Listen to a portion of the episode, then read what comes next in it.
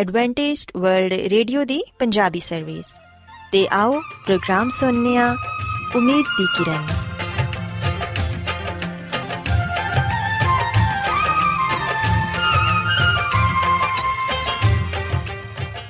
ਸਾਥਿਓ, ਮੈਂ ਤੁਹਾਡੀ ਮੇਜ਼ਬਾਨ ਫਰਸਲੀਨ ਪ੍ਰੋਗਰਾਮ ਉਮੀਦ ਦੀ ਕਿਰਨ ਦੇ ਨਾਲ ਤੁਹਾਡੀ ਖidmat 'ਚ ਹਾਜ਼ਰ ਹਾਂ।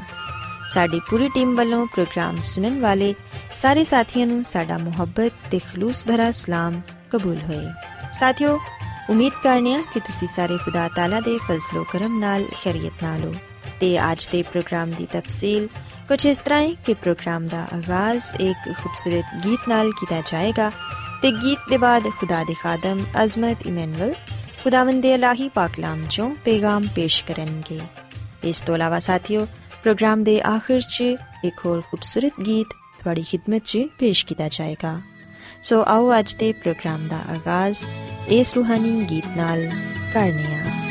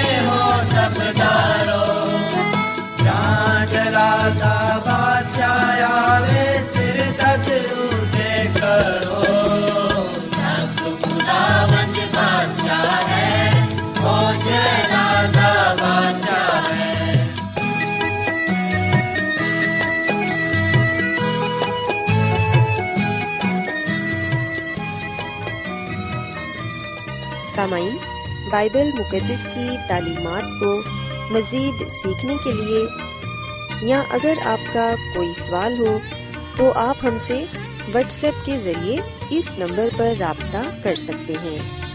हमारा व्हाट्सएप नंबर है सिफर सिफर नौ दो तीन एक सिफर एक सात छ सात नौ छ दो।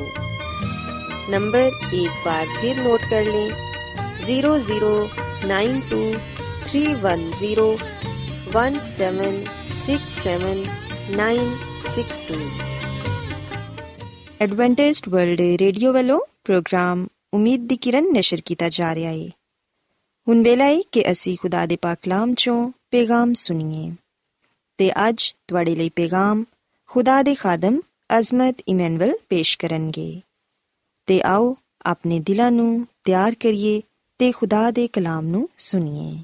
ਯਿਸੂ ਮਸੀਹ ਦੇ ਅਜ਼ਲੀ ਤੇ ਅਬਦੀ ਨਾਮ ਵਿੱਚ ਸਾਰੇ ਸਾਥੀਆਂ ਨੂੰ ਸਲਾਮ। ਸਾਥਿਓ, ਮੈਂ ਮਸੀਹ ਯਿਸੂ ਵਿੱਚ ਤੁਹਾਡਾ ਖਾਦਮ ਅਜ਼ਮਤ ਇਮਾਨੁਅਲ, ਕਲਾਮੇ ਮੁਕੱਦਸ ਦੇ ਨਾਲ ਤੁਹਾਡੀ ਖਿਦਮਤ ਵਿੱਚ ਹਾਜ਼ਰ ਹਾਂ ਤੇ ਸਾਥੀਓ, ਮੈਨੂੰ ਉਮੀਦ ਹੈ ਕਿ ਤੁਸੀਂ ਹੁਣ ਖੁਦਾਵੰਦ ਦੇ ਕਲਾਮ ਨੂੰ ਸੁਣਨ ਦੇ ਲਈ ਤਿਆਰ ਹੋ। ਸਾਥੀਓ, ਅੱਜ ਅਸੀਂ ਬਾਈਬਲ ਮੁਕੱਦਸ ਚੋਂ ਇੱਕ ਐਸੀ ਸਚਾਈ ਦੇ ਬਾਰੇ ਜਾਣਾਂਗੇ। ਬਾਈਬਲ ਮੁਕੱਦਸ ਚੋਂ ਅੱਜ ਅਸੀਂ ਇੱਕ ਐਸੀ تعلیم ਨੂੰ ਪਾਵਾਂਗੇ, ਜਿਹਦਾ ਤਾਲੁਕ ਇਨਸਾਨ ਦੀ ਜ਼ਿੰਦਗੀ ਦੇ ਨਾਲ ਹੈ ਤੇ ਮੈਂ ਸੋਚਣਾ ਵਾਂ ਕਿ ਇਸ ਸਚਾਈ ਨੂੰ ਜਾਣਨਾ, ਇਸ تعلیم ਨੂੰ ਹਾਸਲ ਕਰਨਾ ਸਾਡੇ ਲਈ ਬੇहद ਜ਼ਰੂਰੀ ਹੈ ਸਾਥੀਓ, ਅੱਜ ਅਸੀਂ ਜਿਹੜੀ ਗੱਲ ਨੂੰ ਬਾਈਬਲ ਮੁਕੱਦਸ ਚੋਂ ਸਿੱਖਾਂਗੇ ਤੇ ਜਾਣਾਂਗੇ, ਉਹ ਆਏ ਕਿ ਮੌਤ ਦੇ ਬਾਅਦ ਇਨਸਾਨ ਕਿੱਥੇ ਜਾਂਦਾ ਹੈ। ਅਗਰ ਕਿਸੇ ਸ਼ਖਸ ਨੇ ਤੋਬਾ ਕੀਤੀ ਹੈ ਅਗਰ ਉਹ ਦੁਨੀਆ ਦੇ ਨਜਾਤ ਦੇ ਹਿੰਦਾ ਯਾਨੀ ਕਿ ਯਿਸੂ ਮਸੀਹ ਤੇ ਇਮਾਨ ਲਿਆਂਦਾ ਹੈ, ਅਗਰ ਉਹ ਮਰ ਜਾਂਦਾ ਹੈ, ਤੇ ਕੀ ਉਹ ਸਿੱਧਾ ਆਸਮਾਨ ਤੇ ਚਲਾ ਜਾਂਦਾ ਹੈ? ਤੇ ਜਿਹੜਾ ਸ਼ਖਸ ਤੋਬਾ ਨਹੀਂ ਕਰਦਾ, ਜਿਹੜਾ ਸ਼ਖਸ ਖੁਦਾ ਤੇ ਈਮਾਨ ਨਹੀਂ ਲਿਆਂਦਾ, ਜਿਹੜਾ ਸ਼ਖਸ ਗੁਨਾਹ ਵਿੱਚ ਹੀ ਜ਼ਿੰਦਗੀ گزارਦਾ ਰਹਿੰਦਾ ਹੈ, ਅਗਰ ਉਹ ਮਰ ਜਾਂਦਾ ਹੈ, ਤੇ ਕੀ ਉਹ ਮਰਨ ਦੇ ਫੌਰਨ ਬਾਅਦ ਜਹਨਮ ਵਿੱਚ ਯਾਨੀ ਕਿ ਅੱਗ ਵਿੱਚ ਸੁੱਟਿਆ ਜਾਂਦਾ ਹੈ? ਸਾਥੀਓ, ਅੱਜ ਅਸੀਂ ਇਹਨਾਂ ਗੱਲਾਂ ਨੂੰ ਹੀ ਬਾਈਬਲ ਮੁਕੱਦਸ ਚੋਂ ਸਿੱਖਾਂਗੇ। ਤੇ ਮੈਨੂੰ ਉਮੀਦ ਹੈ ਕਿ ਤੁਸੀਂ ਵੀ ਇਹਨਾਂ ਗੱਲਾਂ ਨੂੰ ਜਾਨਣਾ ਚਾਹੋਗੇ ਯਕੀਨਨ ਤੁਸੀਂ ਇਸ ਗੱਲ ਨੂੰ ਸਿੱਖਣਾ ਚਾਹੋਗੇ ਕਿ ਮੌਤ ਦੇ ਬਾਅਦ ਇਨਸਾਨ ਕਿੱਥੇ ਜਾਂਦਾ ਹੈ ਕਿ ਰਾਸਤਬਾਜ਼ ਲੋਕ ਆਸਮਾਨ ਤੇ ਚਲੇ ਜਾਂਦੇ ਨੇ ਤੇ ਬਦਕਾਰ ਮਰਨ ਦੇ ਬਾਅਦ ਅੱਗ ਵਿੱਚ ਸੁੱਟੇ ਜਾਂਦੇ ਨੇ ਬਾਈਬਲ ਮੁਕੱਦਸ ਸਾਨੂੰ ਇਹਦੇ ਬਾਰੇ ਕੀ تعلیم ਦਿੰਦੀ ਹੈ ਬਾਈਬਲ ਮੁਕੱਦਸ ਵਿੱਚ ਇਹਨਾਂ ਦੇ ਬਾਰੇ ਕੀ ਕੁਝ ਲਿਖਿਆ ਹੋਇਆ ਹੈ ਆਓ ਸਾਥੀਓ ਆਪਣੇ ਈਮਾਨ ਦੀ ਮਜ਼ਬੂਤੀ ਤੇ ਈਮਾਨ ਦੀ ਤਰੱਕੀ ਦੇ ਲਈ ਖੁਦਾਵੰਦ ਦੇ ਕਲਾਮ ਨੂੰ ਸੁਣਨੇ ਆ ਤੇ ਸੱਚਾਈ ਦੇ ਪੈਗਾਮ ਤੋਂ ਵਾਕਿਫ ਹੋਣੇ ਆ। ਸੋ ਸਾਥੀਓ, ਸਭ ਤੋਂ ਪਹਿਲਾਂ ਮੈਂ ਤੁਹਾਨੂੰ ਦੱਸਣਾ ਚਾਹਾਂਗਾ ਕਿ ਜਦੋਂ ਇਨਸਾਨ ਮਰ ਜਾਂਦਾ ਹੈ, ਉਸ ਵੇਲੇ ਉਹਦੀ ਕਿਹੋ ਜੀ ਹਾਲਤ ਹੁੰਦੀ ਹੈ ਯਾਨੀ ਕਿ ਉਹਦੀ ਕਿਵੇਂ ਦੀ ਹਾਲਤ ਹੁੰਦੀ ਹੈ ਮੌਤ ਦੇ ਵੇਲੇ ਇਨਸਾਨ ਕਿਵੇਂ ਦਾ ਹੁੰਦਾ ਹੈ? ਬਾਈਬਲ ਮੁਕੱਦਸ ਇਹਨੂੰ ਕਿਸ ਤਰ੍ਹਾਂ ਬਿਆਨ ਕਰਦੀ ਹੈ ਸਾਥੀਓ, ਅਗਰ ਅਸੀਂ ਬਾਈਬਲ ਮੁਕੱਦਸ ਦੇ ਪੁਰਾਣੇ ਅਹਿਦਨਾਮੇ ਵਿੱਚ ਜ਼ਬੂਰ 146 ਤੇ ਦੀ 4 ਐਤ ਪੜ੍ਹੀਏ, ਤੇ ਇੱਥੇ ਇਹ ਗੱਲ ਬਿਆਨ ਕੀਤੀ ਗਈ ਹੈ ਕਿ ਉਹਦਾ ਦਮ ਨਿਕਲ ਜਾਂਦਾ ਹੈ ਤੇ ਉਹ ਮਿੱਟੀ ਵਿੱਚ ਮਿਲ ਜਾਂਦਾ ਹੈ। ਉਸ ਦਿਨ ਉਹਦੇ ਮਨਸੂਬੇ ਫਨਾ ਹੋ ਜਾਂਦੇ ਨੇ। ਔਰ ਫਿਰ ਅਸੀਂ ਜ਼ਬੂਰ 104 ਤੇ ਦੀ 29ਵੀਂ ਐਤ ਵਿੱਚ ਇਹ ਗੱਲ ਪੜ੍ਹਨੀ ਹੈ ਕਿ ਤੂੰ ਆਪਣਾ ਮੂੰਹ ਛੁਪਾ ਲੈਣਾ ਹੈ ਤੇ ਆ ਪਰੇਸ਼ਾਨ ਹੋ ਜਾਂਦੇ ਨੇ। ਤੂੰ ਇਹਨਾਂ ਦਾ ਦਮ ਰੋਕ ਲੈਣਾ ਹੈ ਤੇ ਆ ਮਰ ਜਾਂਦੇ ਨੇ। ਔਰ ਫਿਰ ਮਿੱਟੀ ਵਿੱਚ ਮਿਲ ਜਾਂਦੇ ਨੇ। ਸੋ ਸਾਥੀਓ, ਅਸੀਂ ਬਾਈਬਲ ਮੁਕੱਦਸ ਵਿੱਚ ਇਹ ਗੱਲ ਪੜ੍ਹਨੇ ਆ ਕਿ ਜਦੋਂ ਇਨਸਾਨ ਦਾ ਦਮ ਨਿਕਲ ਜਾਂਦਾ ਹੈ, ਉਸ ਵੇਲੇ ਇਨਸਾਨ ਮਰ ਜਾਂਦਾ ਹੈ ਔਰ ਫਿਰ ਉਹ ਮਿੱਟੀ ਵਿੱਚ ਜਾ ਮਿਲਦਾ ਹੈ। ਤੇ ਜਦੋਂ ਇਨਸਾਨ ਮਰ ਜਾਂਦਾ ਹੈ, ਜਦੋਂ ਇਨਸਾਨ ਦਾ ਦਮ ਨਿਕਲ ਜਾਂਦਾ ਹੈ, ਜਦੋਂ ਉਹ ਮਿੱਟੀ ਵਿੱਚ ਜਾ ਮਿਲਦਾ ਹੈ, ਉਸ ਦਿਨ ਉਹਦੇ ਮਨਸੂਬੇ ਫਨਾ ਹੋ ਜਾਂਦੇ ਨੇ। ਤੇ ਅਸੀਂ ਬਾਈਬਲ ਮੁਕੱਦਸ ਦੇ ਪੁਰਾਣੇ ਅਹਿਦਨਾਮੇ ਵਿੱਚ ਵਾਇਸ ਦੀ ਕਿਤਾਬ ਦੇ 9 ਬਾਬ ਦੀ 5 ਐਤ ਵਿੱਚ ਗੱਲ ਪੜ੍ਹਨੇ ਆ ਕਿ ਜ਼ਿੰਦਾ ਜਾਣਦੇ ਨੇ ਕਿ ਉਹ ਮਰਨਗੇ, ਪਰ ਮੁਰਦੇ ਕੁਝ ਵੀ ਨਹੀਂ ਜਾਣਦੇ। ਸੋ ਸਾਥੀਓ, ਇਹ ਗੱਲ ਯਾਦ ਰੱਖੋ ਕਿ ਜਦੋਂ ਇਨਸਾਨ ਮਰ ਜਾਂਦਾ ਹੈ, ਉਸ ਵੇਲੇ ਉਹ ਮੁਕੰਮਲ ਤੌਰ ਨਾਲ ਖਤਮ ਹੋ ਜਾਂਦਾ ਹੈ। ਮਰਨ ਦੇ ਬਾਅਦ ਇਨਸਾਨ ਜ਼ਿੰਦਾ ਨਹੀਂ ਰਹਿੰਦਾ। ਬਾਈਬਲ ਮੁਕੱਦਸ ਗੱਲ ਬਿਆਨ ਕਰਦੀ ਏ ਕਿ ਜਦੋਂ ਇਨਸਾਨ ਚੋਂ ਜ਼ਿੰਦਗੀ ਦਾ ਦਮ ਖਤਮ ਹੋ ਜਾਂਦਾ ਹੈ, ਉਸ ਵੇਲੇ ਇਨਸਾਨ ਮਰ ਜਾਂਦਾ ਹੈ, ਉਹ ਮਿੱਟੀ ਵਿੱਚ ਮਿਲ ਜਾਂਦਾ ਹੈ, ਉਸ ਦਿਨ ਉਹਦੇ ਮਨਸੂਬੇ ਫਨਾ ਹੋ ਜਾਂਦੇ ਨੇ। ਸਾਥੀਓ, ਅਸੀਂ ਇਨਸਾਨ ਦੀ ਪਦਾਇਸ਼ ਦੇ ਬਾਰੇ ਜਾਣਦੇ ਹਾਂ।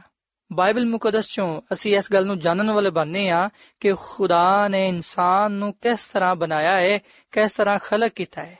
ਪਦਾਇਸ਼ ਦੀ ਕਿਤਾਬ ਦੇ 2 ਬਾਬ ਦੀ 7ਵੀਂ ਐਤ ਵਿੱਚ ਇਹ ਗੱਲ ਬਿਆਨ ਕੀਤੀ ਗਈ ਹੈ ਕਿ ਖੁਦਾਵੰਦ ਖੁਦਾ ਨੇ ਜ਼ਮੀਨ ਦੀ ਮਿੱਟੀ ਨਾਲ ਇਨਸਾਨ ਨੂੰ ਬਣਾਇਆ ਤੇ ਉਹਦੇ ਅੰਦਰ ਜ਼ਿੰਦਗੀ ਦਾ ਦਮ ਫੂੰਕਿਆ ਤੇ ਇਨਸਾਨ ਜੀਤੀ ਜਾਨ ਹੋਇਆ।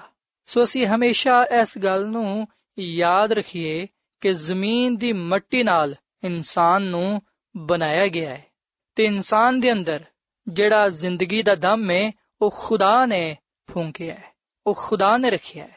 ਇਸ ਲਈ ਇਨਸਾਨ ਜੀਤੀ ਜਾਨ ਹੈ ਸਾਥੀਓ, ਜਿਹੜਾ ਜ਼ਿੰਦਗੀ ਦਾ ਦਮ ਹੈ ਇਹਨੂੰ ਹੀ ਰੂਹ ਆਖਿਆ ਜਾਂਦਾ ਹੈ ਕਿ ਦਫਾ ਸੇ ਗੱਲ ਕਰਨੇ ਆ ਕਿ ਇਨਸਾਨ ਦੇ ਅੰਦਰ ਰੂਹ ਪਾਈ ਜਾਂਦੀ ਹੈ ਤੇ ਇਸ ਰੂਹ ਤੋਂ ਜੋ ਮੁਰਾਦ ਹੈ ਉਹ ਹੈ ਜ਼ਿੰਦਗੀ ਦਾ ਦਮ।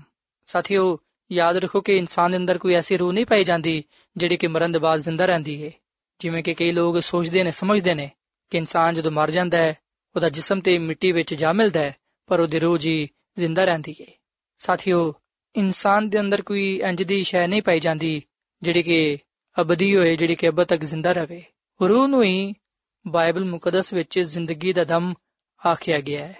ਜਿਵੇਂ ਕਿ ਅਸੀਂ ਵਾਇਸ ਦੀ ਕਿਤਾਬ ਦੇ 12ਵੇਂ ਬਾਬ ਦੇ 7 ਐਤ ਵਿੱਚ ਅਗਲ ਪੜ੍ਹਨੇ ਆ ਕਿ ਖਾਕ ਖਾਕ ਨਾਲ ਜਾ ਮਿਲੇ, ਜਿਸ ਤਰ੍ਹਾਂ ਪਹਿਲੂ ਮਿਲੀ ਹੋਈ ਸੀ, ਤੇ ਰੂਹ ਖੁਦਾ ਦੇ ਕੋਲ ਜਿੱਥੋਂ ਉਹ ਆਏ ਸੀ ਵਾਪਸ ਜਾਏ। ਸੋ ਯਾਦ ਰੱਖੋ ਕਿ ਇਸ ਹਵਾਲੇ ਵਿੱਚ ਜਿਹੜਾ ਲਫ਼ਜ਼ ਰੂਹ ਇਸਤੇਮਾਲ ਹੋਇਆ ਹੈ ਉਸ ਤੋਂ ਮੁਰਾਦ ਹੈ ਦਮ, ਜਿਹੜਾ ਖੁਦਾ ਨੇ ਦਿੱਤਾ ਸੀ।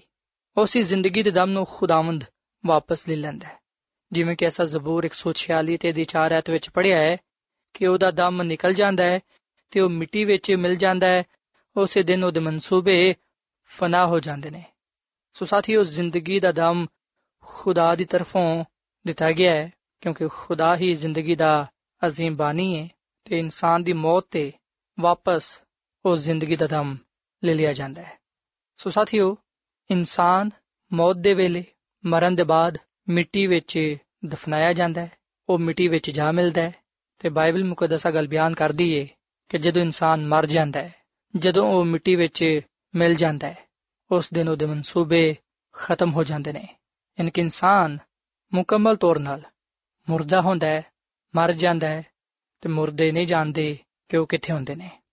ਸੋ ਸਾਥੀਓ, ਮੈਨੂੰ ਉਮੀਦ ਹੈ ਕਿ ਤੁਸੀਂ ਇਸ ਗੱਲ ਨੂੰ ਸਿੱਖਿਆ ਹੈ ਕਿ ਮੌਤ ਦੇ ਵੇਲੇ ਇਨਸਾਨ ਦੀ ਹਾਲਤ ਕਿਵੇਂ ਦੀ ਹੁੰਦੀ ਹੈ। ਮੌਤ ਦੇ ਵੇਲੇ ਇਨਸਾਨ ਮੁਰਦਾ ਹੁੰਦਾ ਹੈ, ਉਹਦੇ ਮਨਸੂਬੇ, ਸੋਚੋ ਵਿਚਾਰ ਸਭ ਕੁਝ ਖਤਮ ਹੋ ਜਾਂਦਾ ਹੈ। ਮਰਨ ਦੇ ਬਾਅਦ ਇਨਸਾਨ ਨਾ ਤੇ ਵੇਖ ਸਕਦਾ ਹੈ, ਨਾ ਸੁਣ ਸਕਦਾ ਹੈ, ਨਾ ਗੱਲਬਾਤ ਕਰ ਸਕਦਾ ਹੈ ਤੇ ਨਾ ਹੀ ਇਧਰ ਉਧਰ ਜਾ ਸਕਦਾ ਹੈ। ਮੌਤ ਦੇ ਵੇਲੇ ਇਨਸਾਨ ਮੁਰਦਾ ਹੁੰਦਾ ਹੈ, ਕਬਰ ਵਿੱਚ ਪਿਆ ਰਹਿੰਦਾ ਹੈ, ਉਹਦਾ ਜਿਸਮ ਮਿੱਟੀ ਵਿੱਚ ਜਾ ਮਿਲਦਾ ਹੈ। ਸਾਥੀਓ ਇੱਥੇ ਮੈਂ ਤੁਹਾਨੂੰ ਆ ਵੀ ਗੱਲ ਦੱਸਣਾ ਚਾਹਾਂਗਾ ਕਿ ਬਾਈਬਲ ਮੁਕੱਦਸ ਵਿੱਚ ਇਨਸਾਨੀ ਮੌਤ ਨੂੰ ਸੋ ਜਾਣ ਨਾਲ ਵੀ ਤਸ਼ਬੀਹ ਦਿੱਤੀ ਗਈ ਹੈ ਨੀਂਦ ਨਾਲ ਇਹਨੂੰ ਅਲਾਮਤ ਦਿੱਤੀ ਗਈ ਹੈ ਜਿਵੇਂ ਕੋਈ ਸ਼ਖਸ ਗਹਿਰੀ ਨੀਂਦ ਵਿੱਚ ਹੁੰਦਾ ਹੈ, ਜਦੋਂ ਕੋਈ ਵੀ ਇਨਸਾਨ ਸੌਂਦਾ ਹੈ, ਉਸ ਵੇਲੇ ਉਹਨੂੰ ਪਤਾ ਨਹੀਂ ਹੁੰਦਾ ਕਿ ਉਹਦੇ ird-gird ਕੀ ਕੁਝ ਹੁੰਦੀ ਹੈ। ਉਸੇ ਤਰ੍ਹਾਂ ਮਰਿਆ ਹੋਇਆ ਸ਼ਖਸ, ਮੁਰਦਾ ਸ਼ਖਸ ਕੁਝ ਵੀ ਨਹੀਂ ਜਾਣਦਾ ਕਿ ਦੁਨੀਆ ਵਿੱਚ ਕੀ ਕੁਝ ਹੁੰਦੀ ਹੈ। ਸੋ ਸਾਥੀਓ, ਇੱਥੇ ਇਹ ਸਵਾਲ ਪੈਦਾ ਹੁੰਦਾ ਹੈ ਕਿ ਮੌਤ ਦੇ ਬਾਅਦ ਰਾਸਤਬਾਜ਼ ਲੋਕ ਕਿੱਥੇ ਜਾਂਦੇ ਨੇ? ਸਾਥੀਓ, ਬਾਈਬਲ ਮੁਕੱਦਸ ਗੱਲ ਬਿਆਨ ਕਰਦੀ ਏ ਕਿ ਭਾਵੇਂ ਰਾਸਤਬਾਜ਼ ਕੋਈ ਹੋਏ ਜਾਂ ਨਾਰਾਜ਼ ਯਾਨੀ ਕਿ ਬਦਕਾਰ, ਜਿਹੜਾ ਵੀ ਇਨਸਾਨ ਇਸ ਦੁਨੀਆਂ ਵਿੱਚ ਪਾਇਆ ਜਾਂਦਾ ਹੈ, ਸਾਰੇ ਦੇ ਸਾਰੇ ਮਰਨ ਦੇ ਬਾਅਦ ਇੱਕ ਹੀ ਜਗ੍ਹਾ ਤੇ ਜਾਂਦੇ ਨੇ। ਯਾਨੀ ਕਿ ਕਬਰ ਵਿੱਚ, ਵਾਇਸ ਦੀ ਕਿਤਾਬ ਦੇ 3 ਬਾਬ ਦੀ 20ਵੀਂ ਆਇਤ ਵਿੱਚ ਅਸੀਂ ਇਹ ਗੱਲ ਪੜ੍ਹਨੇ ਆ ਕਿ ਸਾਰੇ ਦੇ ਸਾਰੇ ਇੱਕ ਹੀ ਜਗ੍ਹਾ ਜਾਂਦੇ ਨੇ, ਸਾਰੇ ਦੇ ਸਾਰੇ ਖਾਕ ਤੋਂ ਨੇ ਤੇ ਸਾਰੇ ਦੇ ਸਾਰੇ ਫਿਰ ਖਾਕ ਵਿੱਚ ਜਾ ਮਿਲਦੇ ਨੇ। ਸੋ ਸਾਥੀਓ ਰਾਸਤਬਾਸ ਲੋਕ ਵੀ ਮਰਨ ਦੇ ਬਾਅਦ ਖਾਕ ਵਿੱਚ ਜਾ ਮਿਲਦੇ ਨੇ, ਯਾਨੀ ਕਿ ਉਹ ਕਬਰ ਵਿੱਚ ਦਫਨਾਏ ਜਾਂਦੇ ਨੇ ਤੇ ਉੱਥੇ ਹੀ ਪਏ ਰਹਿੰਦੇ ਨੇ। ਤੇ ਅਸੀਂ ਬਾਈਬਲ ਮੁਕੱਦਸ ਵਿੱਚ ਬਹੁਤ ਸਾਰੇ ਲੋਕਾਂ ਦੇ ਬਾਰੇ ਇਹ ਗੱਲ ਪੜ੍ਹਨੇ ਆ ਕਿ ਉਹ ਮਰੇ ਤੇ ਕਬਰਾਂ ਵਿੱਚ ਦਫਨਾਏ ਗਏ।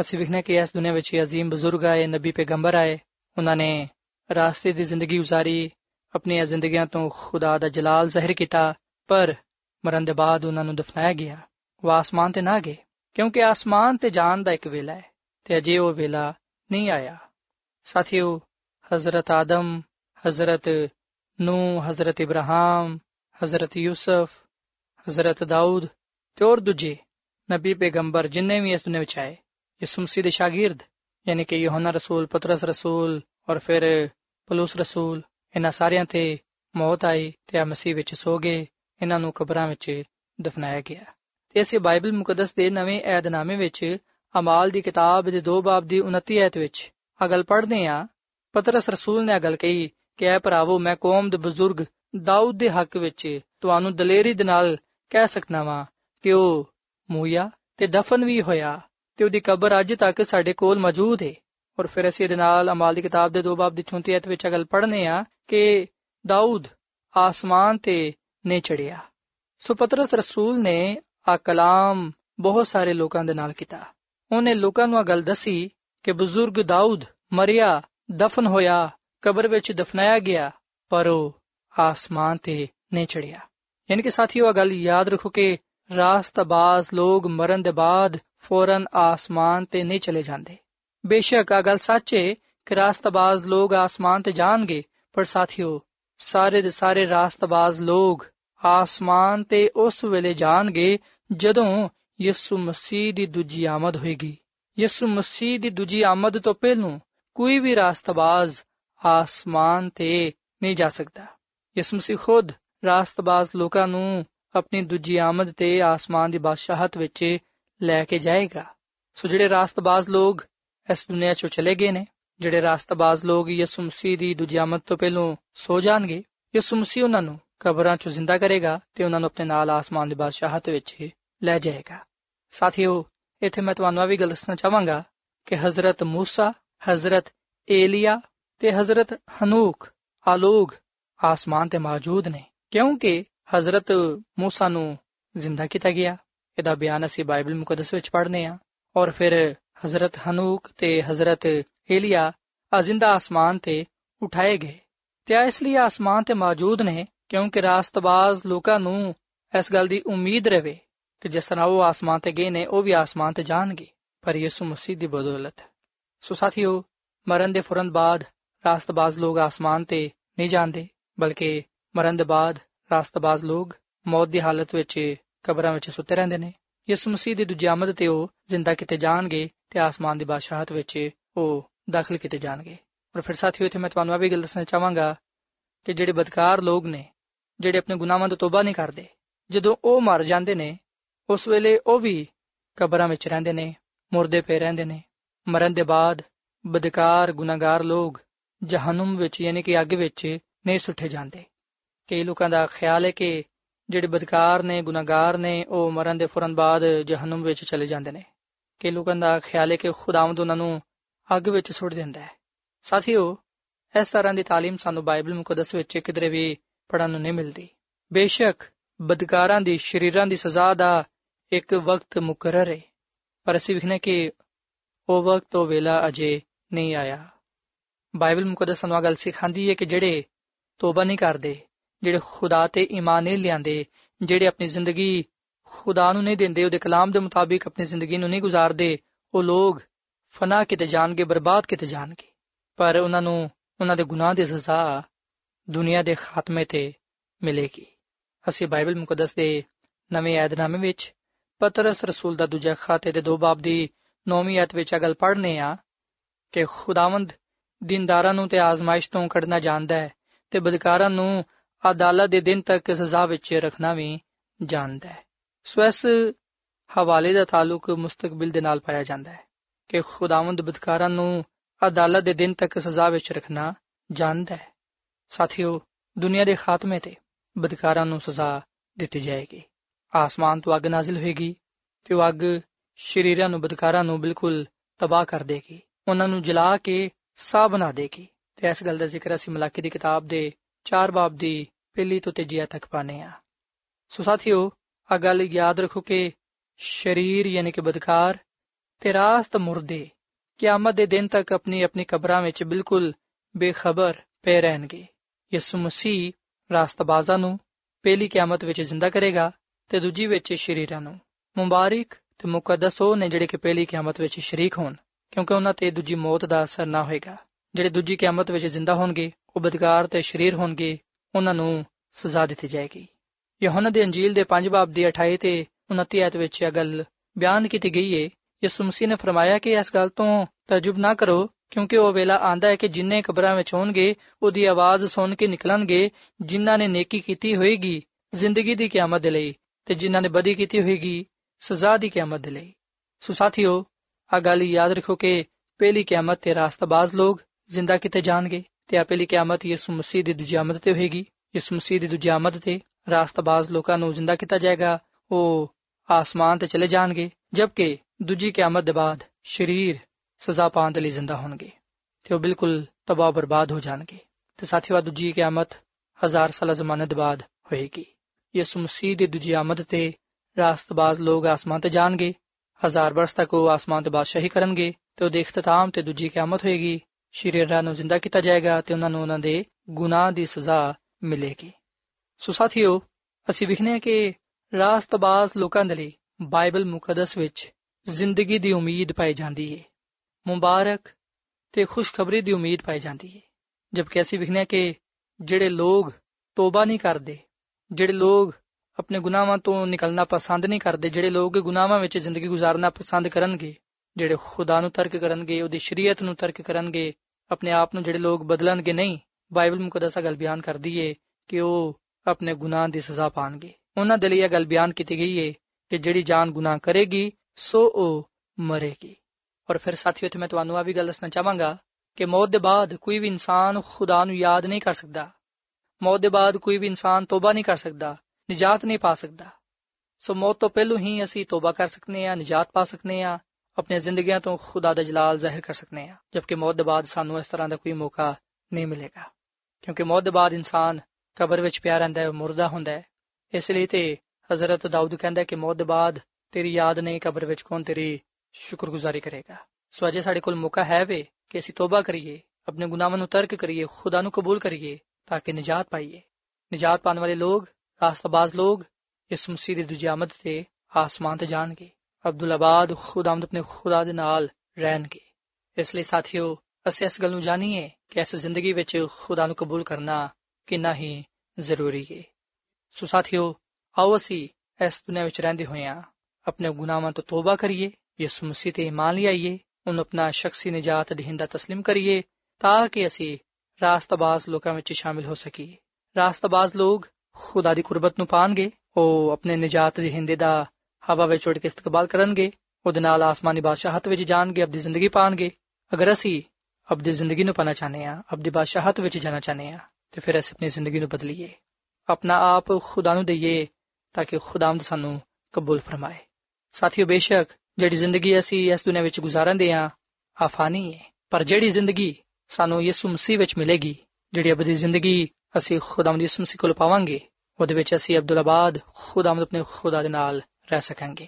ਆਪਣੀ ਜ਼ਿੰਦਗੀ ਨੂੰ ਪਾਣ ਵਾਸਤੇ ਅਬਦੀ ਬਾਦਸ਼ਾਹਤ ਵਿੱਚ ਜਾਣ ਵਾਸਤੇ ਸਾਨੂੰ ਇਸ ਮਸੀਹ ਨੂੰ ਕਬੂਲ ਕਰਨਾ ਹੋਏਗਾ, ਗੁਨਾਹਾਂ ਨੂੰ ਛੱਡਣਾ ਹੋਏਗਾ, ਆਪਣਾ ਆਪ ਖੁਦਾ ਨੂੰ ਦੇਣਾ ਹੋਏਗਾ, ਤਾਂ ਕਿ ਸਾਡੀਆਂ ਜ਼ਿੰਦਗੀਆਂ ਤੋਂ ਖੁਦਾ ਦੇ ਜਲਾਲ ਜ਼ਾਹਿਰ ਹੋਏ।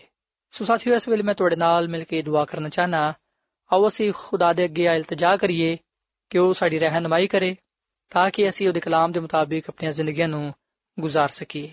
ਤੇ ਜੋ ਕੁਝ ਅਸਾਂ ਸਿੱਖਿਆ ਹੈ, ਇਹਨੂੰ ਸਮਝਣ ਦੀ ਤੇ ਇਹਨੂੰ ਕਬੂਲ ਕਰਨ ਦੀ ਤੌਫੀਕ عطا ਫਰਮਾਏ ਹੋ ਸਾਥੀਓ ਅਸੀਂ ਖੁਦਾਮ ਦੇ ਹਜ਼ੂਰ ਦੁਆ ਕਰੀਏ ਐ ਜ਼ਮੀਨ ਤੇ ਆਸਮਾਨ ਦੇ ਖਾਲਿਕ ਤੇ ਮਾਲਿਕ ਜ਼ਿੰਦਾ ਖੁਦਾਵੰਦ ਅਸੀਂ ਤੇਰੇ ਹਜ਼ੂਰਾਨੇ ਆ ਤੇਰੇ ਨਾਮ ਨੂੰ ਇੱਜ਼ਤ ਤੇ ਜਲਾਲ ਦੇਨੇ ਆ ਕਿਉਂਕਿ ਤੂੰ ਹੀ ਤਾਰੀਫ ਤੇ ਤਮਜੀਦ ਦੇ ਲਾਇਕ ਹੈ ਐ ਖੁਦਾਵੰਦ ਅਸੀਂ ਆਪਣਾ ਆਪ ਤੈਨੂੰ ਦੇਨੇ ਆ ਅਸੀਂ ਇਸ ਗੱਲ ਦਾ ਇਕਰਾਰ ਕਰਨੇ ਆ ਕਿ ਅਸੀਂ ਗੁਨਾਹਗਾਰ ਆ ਸਾਡੇ ਗੁਨਾਹਾਂ ਨੂੰ ਤੂੰ ਬਖਸ਼ ਦੇ ਤੇ ਸਾਨੂੰ ਤੂੰ ਪਾਕ ਸਾਫ਼ ਕਰ ਕਿਉਂਕਿ ਅਸੀਂ ਯਿਸੂ ਮਸੀਹ ਤੇ ਮੰਨ ਲਿਆਨੇ ਆ ਉਹਨੂੰ ਹੀ ਆਪਣਾ ਨਜਾਤ ਦੇਹਿੰਦਾ تسلیم ਕਰਨੇ ਆ ਹੈ ਯਿਸੂ, ਤੂੰ ਸਾਡੀ ਜ਼ਿੰਦਗੀ ਵਿੱਚ ਆ ਤੇ ਸਾਡੀ ਜ਼ਿੰਦਗੀਆਂ ਨੂੰ ਬਦਲ ਦੇ ਤੇ ਸਾਨੂੰ ਆਪਣੇ ਜਲਾਲ ਦੇ ਲਈ ਇਸਤੇਮਾਲ ਕਰ।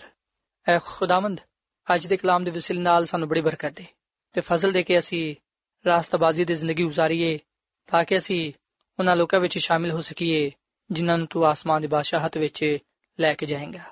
ਸਾਨੂੰ ਤੂੰ ਆਪਣੇ ਦੂਜੀ ਆਮਦ ਲਈ ਤਿਆਰੀ عطا ਫਰਮਾ ਤਾਂ ਕਿ ਅਸੀਂ ਹਮੇਸ਼ਾ ਤੇਰੇ ਨਾਲ ਜੁੜੇ ਰਹੀਏ। ਤੂੰ ਸਾਡੇ ਨਾਲ ਹੋ ਤੇ ਸਾਨੂੰ ਸਾਰਿਆਂ ਨੂੰ ਤੂੰ ਬੜੀ ਬਰਕਤ ਦੇ ਕਿਉਂਕਿ ਆ ਸਭ ਕੁਝ ਮੰਗ ਲੈਨੇ ਆ ਯਿਸੂ ਮਸੀਹ ਦੇ ਨਾਮ ਵਿੱਚ। ਆਮੀਨ।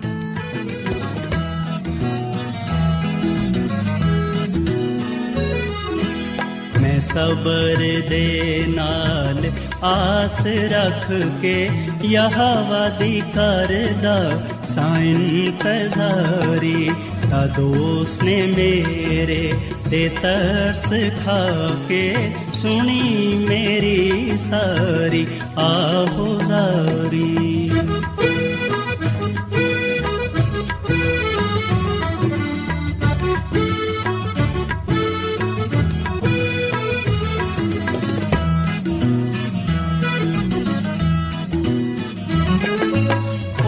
ਉਹ ਖਤਰੇ ਤੇ ਟੋਏ ਤੇ ਖੋਬਿਆਂ ਤੂੰ ਹੈ ਮੈਨੂੰ ਕੱਢ ਕੇ ਲੈ ਆਇਆ ਬਾਹਰ।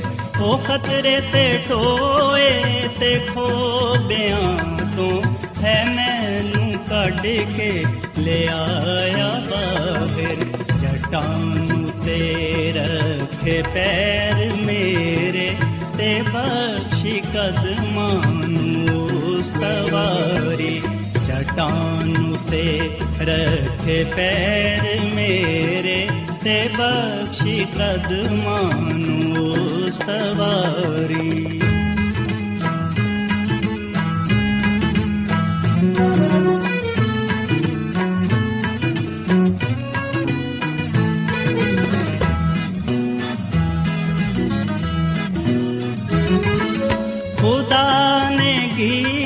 ਇੱਕ ਨਵਾਂ ਸਿਖਾਇਆ ਕਿ ਜਿਸ ਤੋਂ ਹੋਵੇ ਤਾਰੀਫ, ਉਸ ਦੀ ਖੁਦਾ ਨੇ ਗੀਤ ਇੱਕ ਨਵਾਂ ਸਿਖਾਇਆ ਕਿ ਜਿਸ ਤੋਂ ਹੋਵੇ ਤਾਰੀਫ, ਉਸ ਦੀ ਬਤੇਰੇ ਮੰਨਣਗੇ ਖੌਫ, ਉਸ ਦਾ ਤੇ ਆਸ ਰੱਖਣ ਰੱਬ ਉਤੇ ਸਾਰੀ ਤੇਰੇ ਮੰਨਣਗੇ ਖੌਫ ਉਸ ਦਾ ਤੇ ਆਸ ਰੱਖਣ ਰੱਬ ਉਤੇ ਸਾਰੀ।